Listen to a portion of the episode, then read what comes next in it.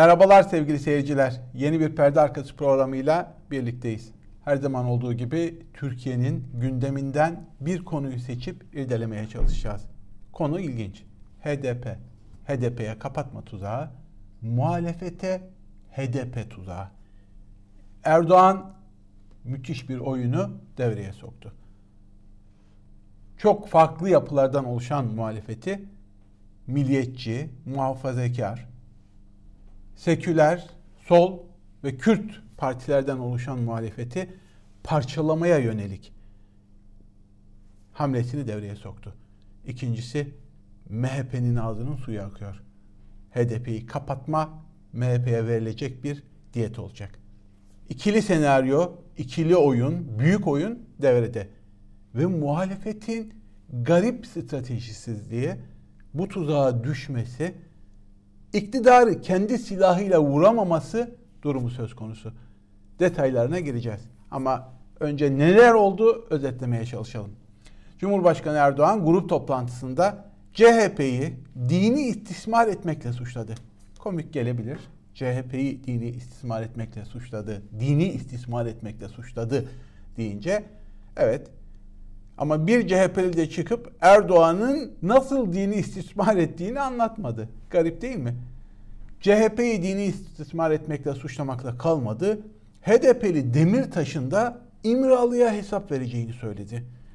Grup toplantısındaki konuşma oldukça ilginç. E, HDP Diyarbakır Milletvekili Semra Güzel'in e, fotoğrafları servis edildi. Hakkında fezleke meclise sevk edildi. 9 yıl sonra gelen servis üzerinden HDP'ye ve muhalefet cephesini bölmeye yönelik ikili operasyon çekiyorlar. Erdoğan diyor ki işte ortaklarınızdan bir tanesi soyadı neyse malum terör örgütlerinden birisiyle tutuşuyor ve resimler yayınlanıyor. Günlerdir bu resimleri hep izledik, izlediniz. Ne yazık ki PKK'nın uzantısı olarak bu kadın parlamentoda. Erdoğan konuşmasının devamında diyor ki CHP'nin başını çektiği ittifakın bir cenahını oluşturan PKK'nın güdümündeki parti ne yapacağını HDP'ye direkt mecliste temsiliyeti olan HDP'ye Cumhurbaşkanı olarak, devletin başı olarak diyor ki PKK'nın güdümündeki parti ne yapacağını, ne söyleyeceğini, nasıl davranacağını belirlemek için milletvekillerinin dağdaki eli silahlı sevgililerinden gelecek icazatı bekliyor. Bunların göğsündeki şeref madalyası daha kaçırdığı yavrular bunlardaki vicdan bu. Ama Edirne'deki en büyük hesabı İmralı'dakine verecek. Edirne'deki dediği uzun dönemdir tartıştığımız, dile getirdiğimiz Erdoğan'ın siyasi esiri Selahattin Demirtaş. Hiçbir somut gerekçeye dayanmadan Edirne'de esir tutulan, ailesiyle görüşmesi engellenmeye çalışılan, siyaset yapması engellenmeye çalışılan HDP'nin eş başkanı Selahattin Demirtaş. Demirtaş bu sözlere cezaevinden cevap göndermiş. Eşi de hesabından yayınlamış. Demirtaş diyor ki siyasetçiler halka, partisine, parlamentoya, bağımsız yargıya hesap verir. Sen benim için kaygılanmayı bırak da kendi vereceğin hesabı düşün. Evet ilginç bir tartışma. Şimdi Erdoğan garip bir şekilde PKK'nın kurucu lideri, terör örgütünün başı, yıllardır bebek katili diye telaffuz edilen Öcalan'ın yine e, siyasi jargona göre, terör örgütüne göre bir esirdir deyip hiçbir şekilde söyledikleri kale alınmaması gereken Erdoğan e, Öcalan'a sığınıyor. Terör örgütünün başının siyasi bir parti liderine hesap sormasından medet umuyor. İmralı'yla yeniden masa mı kuruldu? Öcalan'dan yeni mektup mu söz konusu? Tartışmalar başladı. AKP'li bir yetkili Öcalan'ın yeni bir mektup kaleme alması gündeme gelebilir diyor. Mektup e, nedir? Daha önce böyle bir mektubu hatırlayın sevgili seyirciler.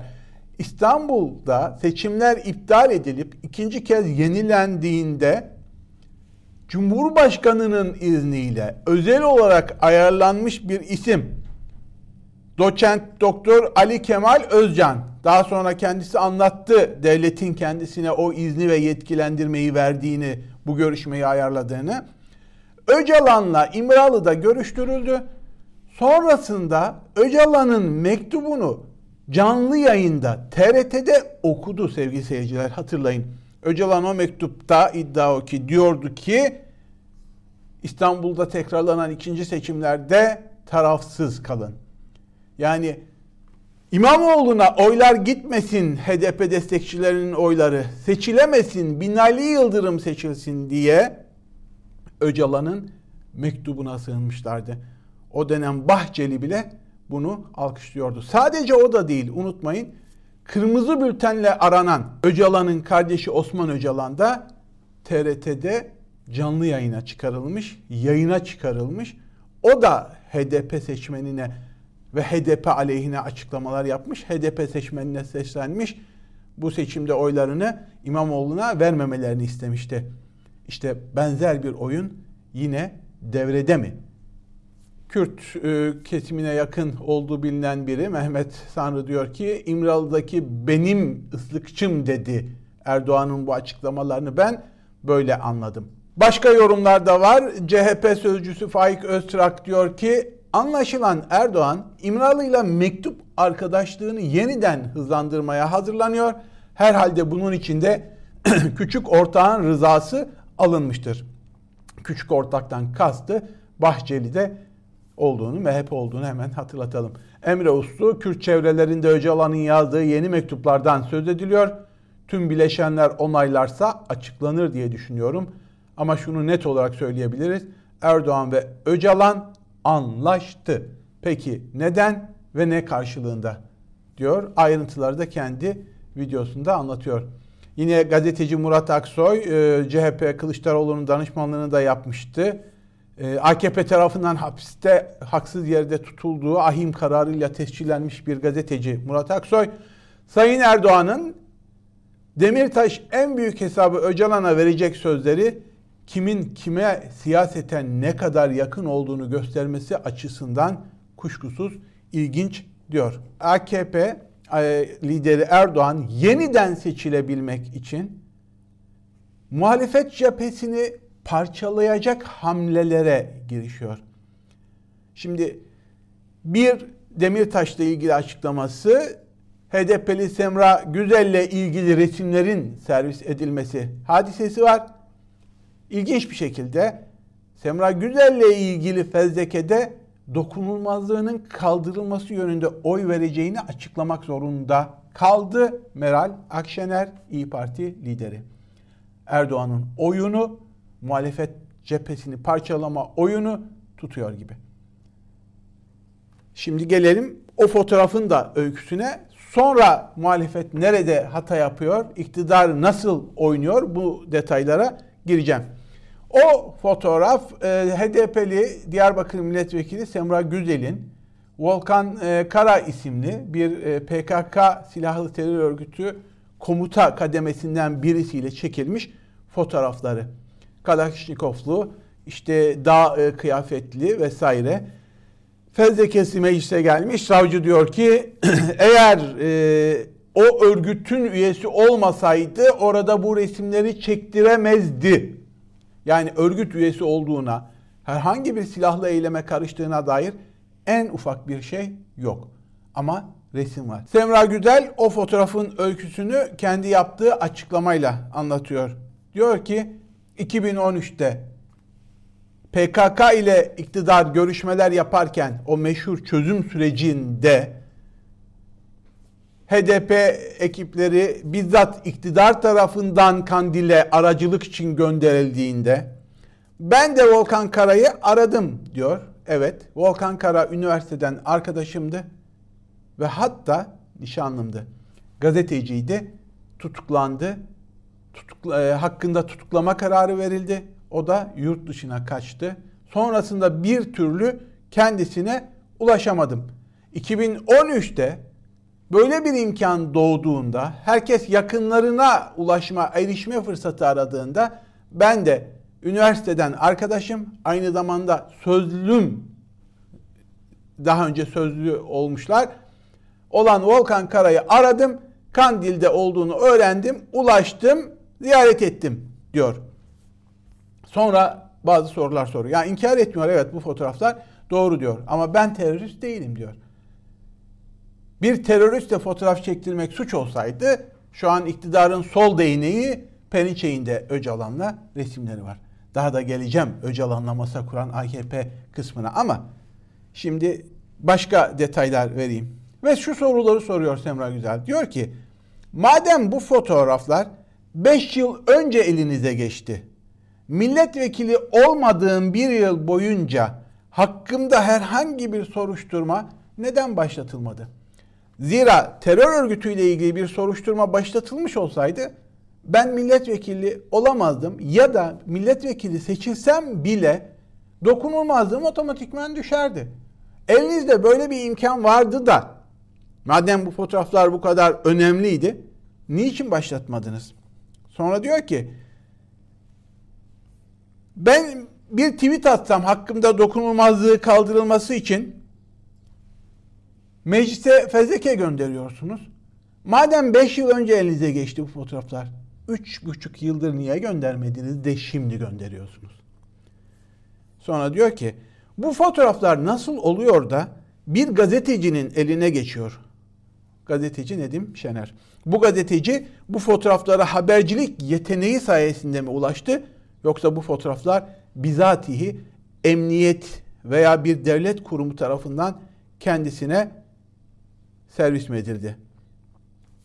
Diyor ki nasıl oluyor da bu fotoğraflar öncelikle bir fezlekede değil de bir gazete sayfasında yayınlanır. Aslında HDP operasyonun deşifresini yapmış Semra Güzel açıklamalarıyla. Hakkında terör eylemine bulaştığı, PKK'da görev yaptığına dair en ufak bir şey yok.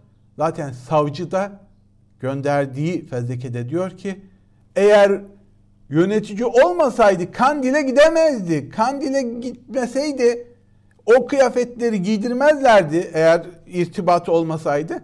Bütün bunlardan hareketle irtibat çıkarıyor. Semra Güzel diyor ki oraya gittiğimde güvenlik gerekçesiyle kıyafetlerimi değiştirmem söylendiği için o kıyafetleri bana onlar verdi. Volkan Karay'la buluşmaya giderken buluşmamın başka yolu olmadığını söylediler. Ben de giydim, gittim diyor. Doğruya da değil ama diğer vurguladığı şey 5 yıldır niye beklediniz? Ben milletvekili değilken niye soruşturmayı açmadınız? Ve neden bir gazetede servis edip operasyonel habercilik, kara propaganda için öncelikle bu resimleri kullandınız diye haklı olarak soruyor. Şimdi gelelim muhalefetin yetersizliğine, strateji yoksunluğuna. İktidar İyi Parti'nin bu konuda döküldüğü gibi hem muhalefet cephesini parçalıyor hem de HDP'nin kendisine operasyon yapıyor. İktidar seçimlere hazırlanıyor ve seçimlerde yeniden seçilebilmek için muhalefetin adaylarını bertaraf edebilmek için kendi oylarını yüzde ellide konsolide edebilmek için ve yalnızca kendisinin değil küçük orta MHP'nin de oylarını artırabilmek için elinden geleni yapıyor ve yapmaya devam edecek gibi. Şimdi İmralı'yla yani PKK terör örgütünün başıyla masaya oturan kim? 2013'te olduğu gibi şu anda da oturan ve ondan medet bekleyen kim? Erdoğan. AKP. AKP iktidarı. Oslo görüşmelerinde bizzat Erdoğan'ın izniyle Oslo'da PKK liderleriyle masaya oturan kim? AKP iktidar ve bürokratları Hakan Fidan. Daha da var. Oslo görüşmelerine PKK'nın Kandil kanadından da temsilci katılsın diye MIT'in uçağını Kuzey Irak'a gönderip Kandil'den PKK yöneticisini özel uçağa alıp Oslo'ya götürüp görüşen kim? MIT ve Erdoğan'ın izni sayesinde. HDP ile Dolmabahçe mutabakatını yaparken, aynı masada otururken, Nevruz gösterilerinde megri megriye ağlayarak söylerken, Öcalan'ın mektubunu okuturken meydanlarda kim görevde? AKP. PKK'lılar dağdan geliyoruz o süreç içerisinde teslim olmak için bir grubu gönderiyoruz dediğinde davul zurnayla karşılattıran kim? AKP. Erdoğan. Görüşen kim? Erdoğan. Hala görüşmekte olan kim? Erdoğan. Seçimlerde PKK'nın liderinden mektup getirtip okutturan kim? Erdoğan. Suçlanan kim? Muhalefet. Suçlanan kim? CHP. Ve CHP bunların hiçbirini garip bir şekilde dile getiremiyor. Eğer terör örgütüyle bir suç söz konusuysa, bir ittifak söz konusuysa, Öcalan'la bir ittifak söz konusuysa o ittifakı kuran da, uygulayan da, fiili olarak bundan istifade etmeye çalışan da Erdoğan ve AKP. Oysa tam tersi. Yaptıklarını muhalefet yapıyor gibi muhalefeti suçluyor. Muhalefet de bu oyunun altında ezilip bocalıyor. Ne kadar ilginç bir şeyle karşı karşıyayız. Aynısını bakın Süleyman Soylu da yaptı. Süleyman Soylu ATV'deki programında diyor ki Kılıçdaroğlu Pensilvanya ile yani Fethullah Gülen'le görüştü telefonda diyor. Eğer devlet diyor e, hatırlayın Kılıçdaroğlu demişti ki bütün büyükşehir belediye başkanlarım dinleniyor.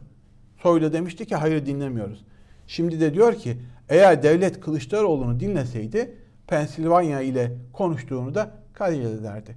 Fakat o konuşmada Kılıçdaroğlu'nun ne söylediğini telefonda daha doğrusu hem konuşmayı şey yapıyor hem de konuşma içeriğini veriyor. Diyor ki bunu bunu söylemedin mi diyor.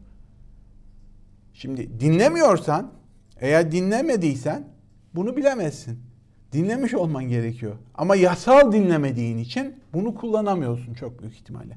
Ama gayri yasal dinledin ve bu dinleme kayıtlarına sahipsin. Görüşüp görüşmediğini bilmiyorum. Gülen'le görüşmek suç mudur? Hayır. Şimdi geleceğim neden suç değildir. Daha ilgincini söylüyorum. Ahmet Dönmez'in kitabından bir kısım Ahmet Şık yayınladı. Milletvekili. Orada diyor ki 2010-2011 referandumu dönemindeydi. 6-7 kişilik bir ekiple Süleyman Soylu Fethullah Gülen'i Pensilvanya'da bizatihi ziyaret etti. Şimdi ayıklayın pirincin taşını. Pensilvanya'da Gülen'i ziyaret eden Soylu mu yoksa Gülen'e hastalandığında geçmiş olsun amacıyla telefon açtığını iddia ettiği Kılıçdaroğlu mu suçlu? Suç değil ortadaki. Fakat iktidarı kendi silahıyla vuramama sorunu var. CHP lideri, CHP'nin genel başkanlarından Kasım Gülek de Gülen'le görüştü. Bülent Ecevit görüştü. Evinde ziyaret etti. Başka sol parti liderleri de. Bunda ne mahsur var? Ama garip bir şekilde. Mesela Fox Haber, muhalif gibi görünen Fox Haber'de İsmail Küçükkaya'nın yorumunu izledim. Küçükkaya diyor ki CHP liderinin diyor ziyareti diyor başka şeye benzemez diyor. CHP lideri eğer o telefonu ettiyse diyor o makamda kalamaz. Neden İsmail? Arkadaşım Erdoğan, Abdullah Gül, şu anki bütün AKP'li yöneticiler Pensilvanya'ya bizatihi ziyarete gitmişler. Detayları, saatleri, günleri belli. Onlar için suç değil. Erdoğan daha 2013'te hemen öncesinde Arınç'ı hatırlayın bizatihi New York'a giderken Gülen'le görüşmeye gönderdi. Ve siz de görüşür müsünüz sorusuna gökten ne yağmış da yer kabul etmemiş diye cevap vermişti. Yani Gülen kabul ederse ben de ziyaretine giderim demişti. Hatırlayın 17-25 Aralık operasyonları olduktan hemen sonra Abdullah Gül'ün bizzat Fehmi Koru'yu bir mektup yazarak Gülen'e gönderdiğini ve Gülen'in de ona mektupla cevap verdiğini Fehmi Koru bunların hepsini anlattı. Şimdi AKP'liler bizzat ziyaret ederken sorun olmuyor. Meydanlarda dön gel artık bitsin bu hasret derken Türkçe olimpiyatlarında Erdoğan bu bir suç olmuyor. Ama doğruysa onu da bilmiyorum. Kılıçdaroğlu hastalığından dolayı geçmiş olsun dediğinde bu suç gibi lanse ediliyor. Ve muhalefet bu suçlamaların terör çamurunun altında ezilip kalıyor. Tencere dibin kara, seninki benden kara misali bunu bile söyleyemiyor. Ya bu bir hataysa seninki bana atfettiğin suçun bin mislisi. Sen bunun bin mislisini işlemiş durumdasın diyemiyor. Ha Gülen'le görüşmek suç değil. Ayrı bir şey. Ben bunu suç olarak görmüyorum. Ben sadece iktidar bu suçlamayı yapıyorsa bu suçun bin mislisini kendisi işlemiş durumda. Ama muhalefet bunu da dile getiremiyor. Tıpkı PKK ile görüşme durumunda olduğu gibi.